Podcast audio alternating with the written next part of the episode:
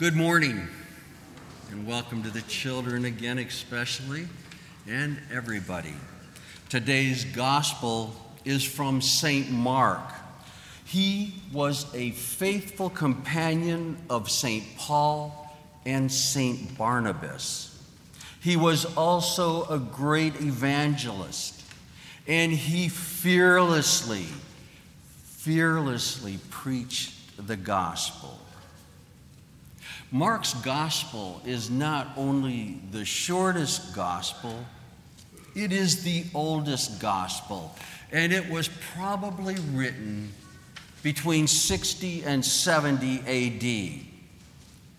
St. Mark wrote this gospel to Christians who were undergoing a great, great, terrifying persecution in Rome.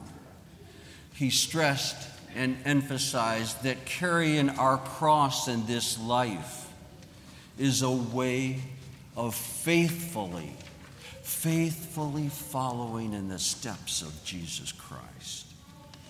For us today, our cross may be just being good Catholic Christians, or possibly just tolerating other people in our lives with love, respect, and dignity.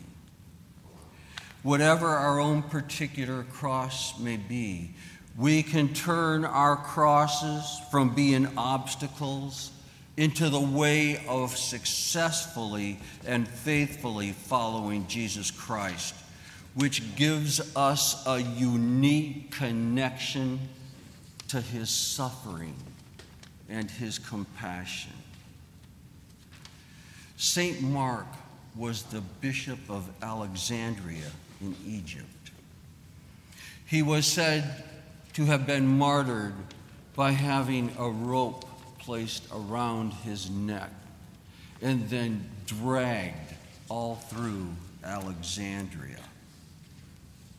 When he died, his body was covered with a layer of pork or pig because Muslims who governed Alexandria were not allowed to touch pork, and therefore they would not unearth his grave and defile or destroy the contents of this blessed martyr of Jesus. Jesus said, Go into the whole world and proclaim the gospel to every creature. Whoever believes in the gospel will be saved. But whoever does not believe in the gospel will be condemned. Whoever does not believe in the gospel will be condemned. Therefore, we, the church, all have a preaching mission and a true responsibility to proclaim the good news of the gospel to all who have not heard it. The church does not give the power to enable its people literally to lift deadly snakes or to drink poison.